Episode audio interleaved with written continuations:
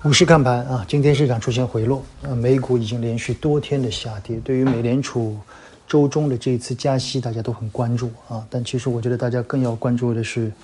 这一次通胀的时间。其实这一次的通胀从去年的下半年开始已经持续了比较长的时间，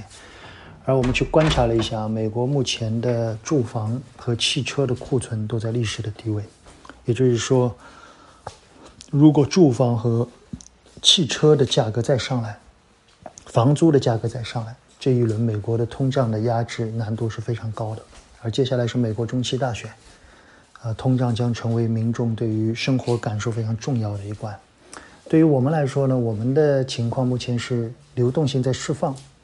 呃，通胀呢，由于很多的大宗是由国际环境所造成的，所以其实我们的通胀也很厉害。所以目前这一波上涨呢，其实主要就是上游啊，无论是新能源的上游，还是传统的煤炭、猪鸡啊，我们有机会在明天的娓娓道来跟大家仔细说一下这一次的通胀。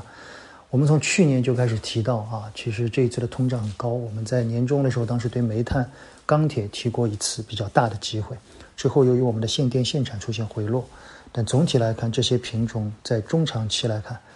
要大幅度的压制价格依然有点难啊。我们来聊聊通胀吧，我觉得。呃，可能很多人都没有真正经历过啊，因为通胀在九十年代中期以后，中国的通胀在多次都是由于经济过热所造成的，而像这种通胀接近滞胀的情况，几乎很多人一辈子都没见过。但这一次我们要防一防，好吗？更多内容在周末跟大家聊吧。对市场来说，